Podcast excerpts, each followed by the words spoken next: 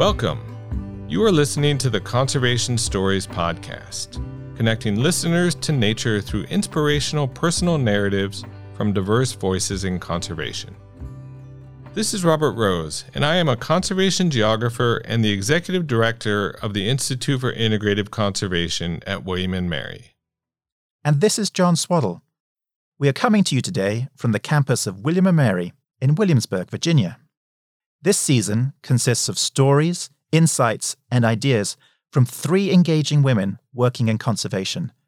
We hope that sharing their stories helps to raise awareness of the need for gender equity and to promote actions that break down barriers to ensure that women are represented and involved in decision making in all levels of conservation. And this is Ann Turner, your host for Trailblazing Women in Conservation. And I am a 2022 William & Mary graduate. Today, I will be speaking with Jill Tiefenthaler, the current CEO of the National Geographic Society.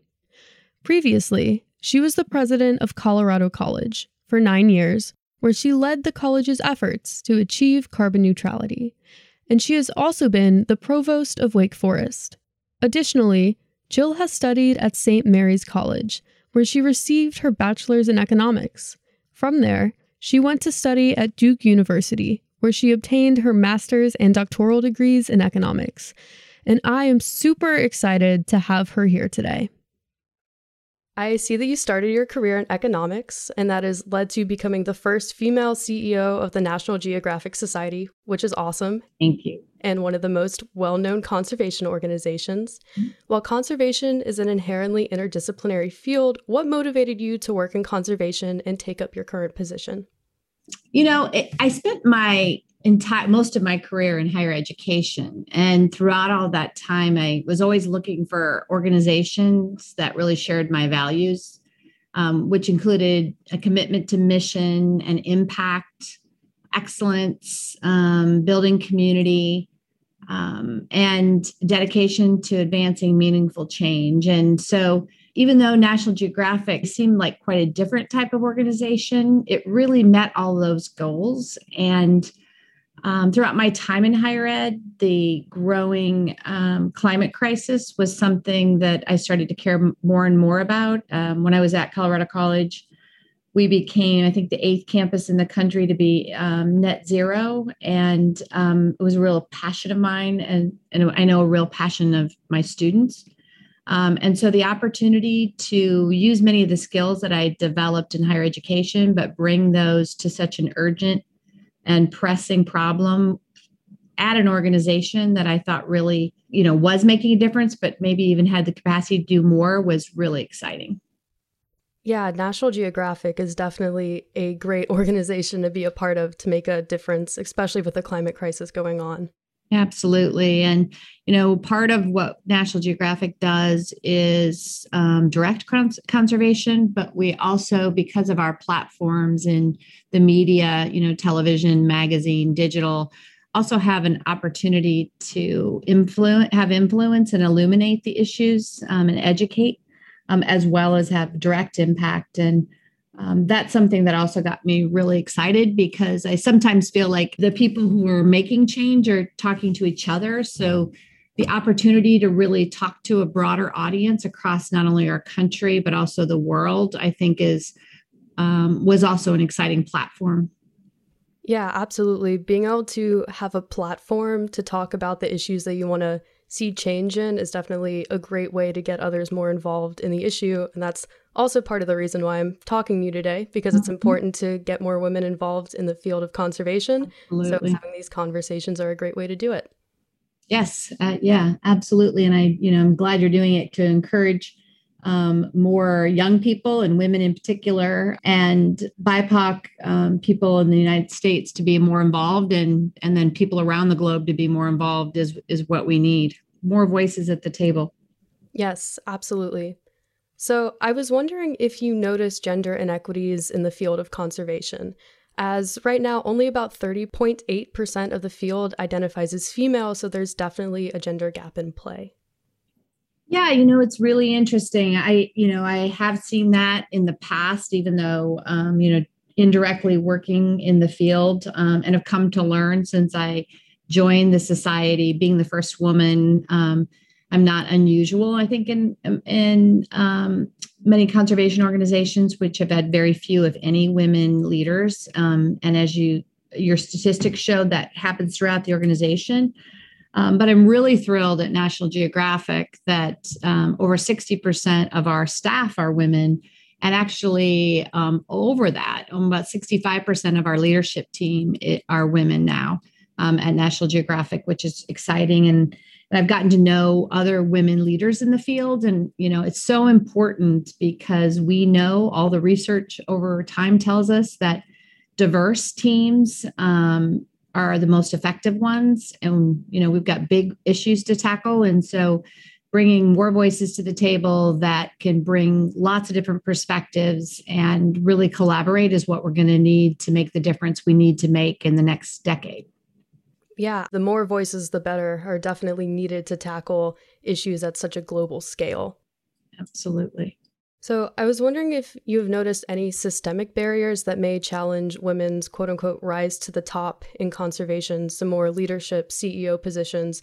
Because, as we mentioned earlier, you are the first woman at mm-hmm. um, woman CEO of National Geographic, and I'm sure that there are many other conservation organizations that haven't gotten there first yet either. Right. I think that's definitely true. And, you know, um, I'm a labor economist, and by training, and so this is um, something I think a lot about is sort of gender inequity in general in the in the workplace. And you know, I think this year has uh, this told us so much about the systemic barriers that women face in the labor market. As we've seen, you know, I think it's about two and a half million million women have left the overall um, labor market during the pandemic because of the incredible demands um, that we've seen on family. Um, you know, with kids at home and caregiving necessary for both kids and family members, and just the incredible stress women have in trying to do it all. So I don't think it's it's unique to conservation, but I do think um, you know we've got some issues to still tackle there, and they've really come to the forefront during the pandemic on the positive side, I feel like coming out of this and really having a conversation about how we have more flexible uh, a workplace and more work life balance, something that's really totally in focus on all of our minds as we sort of face this new normal ahead of us, um, could really make a big difference as uh, making conservation more balanced in terms of gender equity, but also um, the entire um, workforce. Yeah, absolutely. Coming into this new normal, I think, is a great way to start and spark change. Yeah, absolutely. And you know, everything is sort of on the table now. So it's a great time for people to speak up and have impact um, as we figure out what that new normal looks like. Yeah. So, specifically for your career, have you personally experienced any sort of gender equity either during your time in conservation or academia or economics?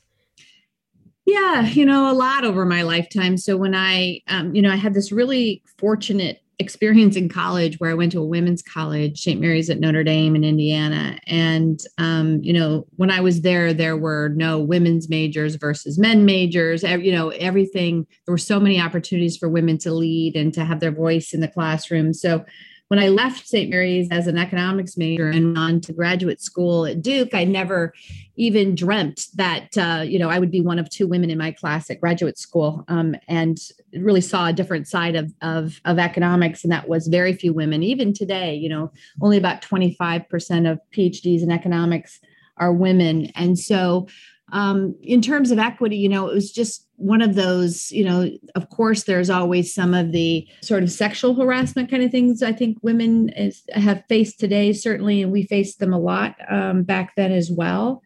Um, and also just sort of the feeling like you had a seat at the table, right? That you your voice was heard. So um, you know, I went on to Colgate. I was the first woman tenured in the economics department there, and the first woman chair again you know, with just uh, very few women in the discipline and in the department. And again, it was, um, you know, always sort of being um, people went to great efforts, uh, you know, to to make you feel included. But it does always feel like you know you're you're having to prove at those days having to prove yourself.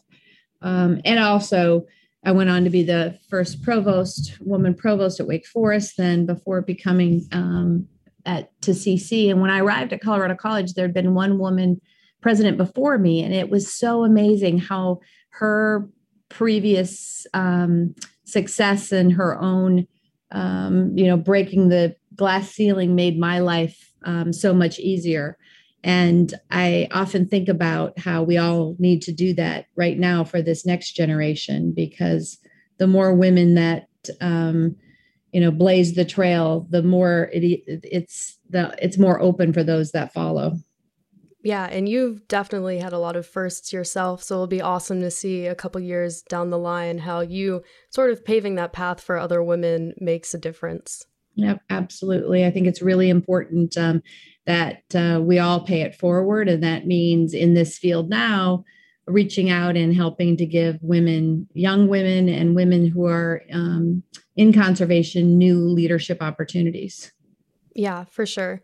Mm-hmm. So, for any barriers that you might have experienced in your career, what are some ways that you navigated or overcame them? Yeah, I mean, I think it's really important, um, you know, to to have allies, to have good mentors. I'd say one of the most important things in my career is having has been having really good mentors. Um, and some of them have been women, and many have been men. Um, and so, being open to um, building those relationships, learning from those uh, others, um, and you know, getting that good advice when you need it. Right, having a, a group of people you can call on and get support um, and also advice and help you talk through things has really made a huge difference to me. Building a support network outside of your organization, I think, is a, a, a really important thing to do as well. People you can bounce things off of and um, get feedback from, um, and also, you know, a group of people you can laugh with and share those bad stories. So you realize it's not just you, right? Sometimes it really is about the system, not about you. Um, and then, you know, it was we were talking about before that mentoring in my own life and making such a big difference, having great mentors, um, you know, making sure we're also good mentors to those that are coming up behind us. Yeah, absolutely. So, kind of taking a step back and looking at your career, what mm-hmm. would you tell your younger self? You know, I think one of the things I would tell myself is you deserve the seat at the table, right? I think one of the hardest things for a lot of women is this imposter syndrome of sort of always feeling like you don't quite belong or, you know, you don't really deserve it and always having to prove yourself. And so um, I wish I've gotten there now, but I wish that earlier in my career um, that I would have felt that that confidence that took me years to build. Yeah, that confidence is super important. In my free time, I'm a musician, so imposter mm-hmm. syndrome is something that you experience a lot in the music world. So it's mm-hmm. definitely been interesting to see how that carries over to the business world as well and into conservation. Yeah, and I'm sure you see in music, and it's hard to do your best and be your best um, when you don't have that confidence that you belong. Yeah, exactly. So, have you noticed the field of conservation become more inclusive since you began? Maybe you can also touch on economics as well. Yeah, I mean, certainly, um, you know, I think the so you know I started my career decades ago, and so things have um, definitely um, become much more inclusive, at, whether it be in economics, academia, and I you know certainly think the same is. Although I've only been directly in the field for a year, I think the same is true in conservation. Um, we've, we've, got a long way to go um, on inclusivity in general. Um, but I think we, despite that fact, we don't want to deny and celebrate that there's real progress that's been made. Um, and, you know, I think a lot of that's, you know, because of those uh, bold women who, who were the first and that next group it's a little easier and then a little easier um, and you know as women uh, we're talking about you know our mentoring and and paying it forward by supporting other women um, i think that's helped to make the um, environment more inclusive. I do you know and i also think just our overall um, focus on society really focusing on the racial reckoning of the past year has also really doubled down on uh, focusing on the importance of inclusion broadly. And um, i think that's going to make a better workplace and a better conservation field for for everyone. So, what do you think is really needed to break down these barriers to entry to get more women to join and advance in the field of conservation? You know, I think it's new programs and opportunities. You know, we're doing, we do some great programs at National Geographic um, to bring more um, women and people from underrepresented groups into the field. Um, we have a something called Second Assistant, um, where um, photographers who um, come from underrepresented areas are um, brought in and given an opportunity to do uh, wildlife video and photography and nature photography with some of our very best um, explorers that are out there and photographers are out there in the field. So, you know, I think a big part of it is awareness of all the opportunities there are there um, that are out there, and then you know representation matters. I, I saw that in my own career that you know seeing seeing people like you um, doing work and being respected and succeeding um, will bring more people into the field and so i think we have to just continue to not only um, bring more women and people of color into the field but um, talk about that um, illuminate those contributions that they make and that will make a difference in the future yeah, absolutely.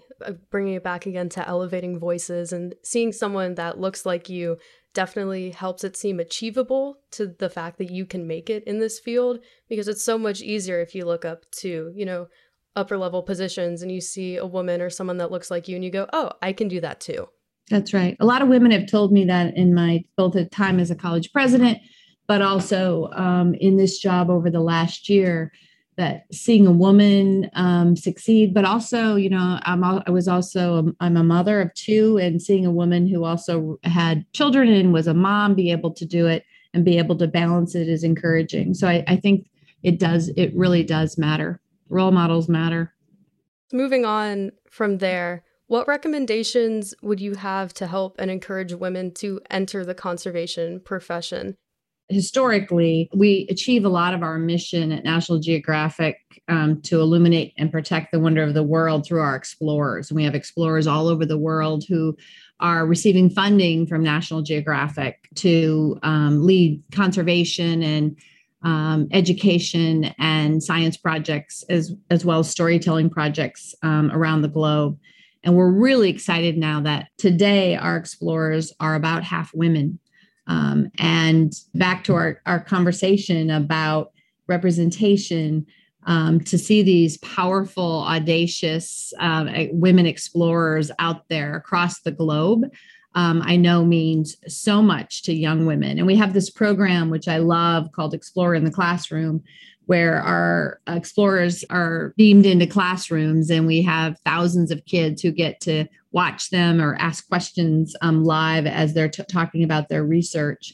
And um, for for those kids to see all these amazing women um, whether they be an oceanographer or um, a, a primate specialist or they're doing conservation of wildlife in africa um, is incredibly empowering yeah, that's really awesome to be able to get these experts into the classroom to talk to younger students because interest in STEM fields really does start when you're younger.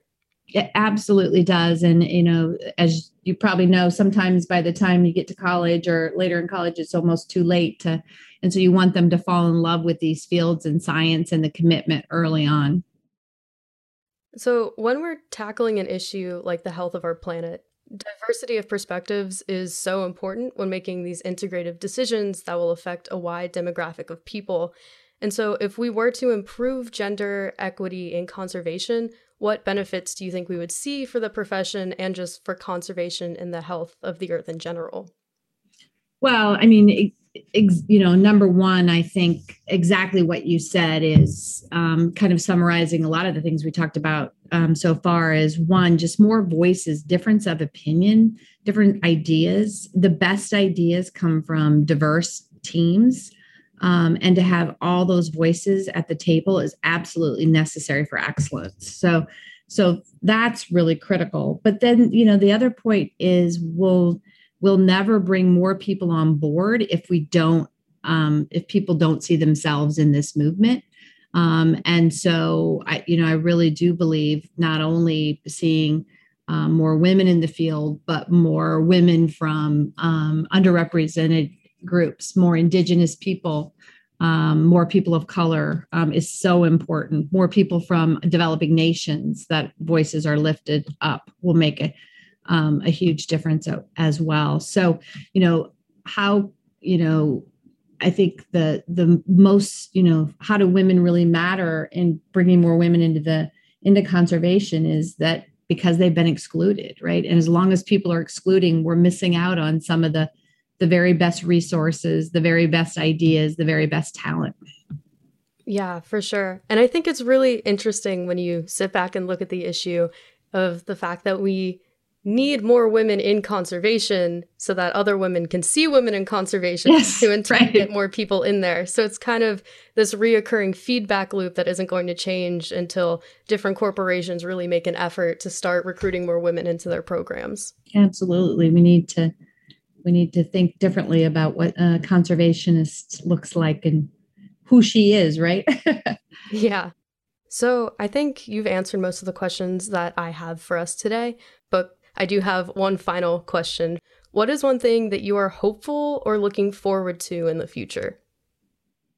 You know, I'm really looking forward to getting out there and exploring. There's so much beauty in our world. And um, I've only been in this role since um, post pandemic. And um, we have, I mentioned, so many fascinating people doing interesting work. Um, and I've met many of them on Zoom, but every year we have an Explorers Festival, and we had to have it virtually this year where we bring some of our great explorers um, here to campus and hear about their work and have workshops and share with each other. So I'm just so excited to be um, to be energized by this community um, of of committed people because I know it's going to give me some of the oomph I need to lead this incredible organization. Yeah, I think many people will agree with this sentiment of that they can't wait to get back out there. Absolutely. We would like to thank Planet Women and our guests, Jill Tiefenthaler, Nicole Esters, and Christine Wilkinson, for making this season possible. And a special thanks to you, our listeners, for tuning in. This episode of the Conservation Stories podcast is produced by Anne Turner and Dorothy Ebis for the William & Mary Institute for Integrative Conservation. To learn more about the IIC, this podcast, or conservation at William & Mary, please visit our website at wm.edu/conservation or email us at iic at wm.edu. We look forward to hearing from you soon.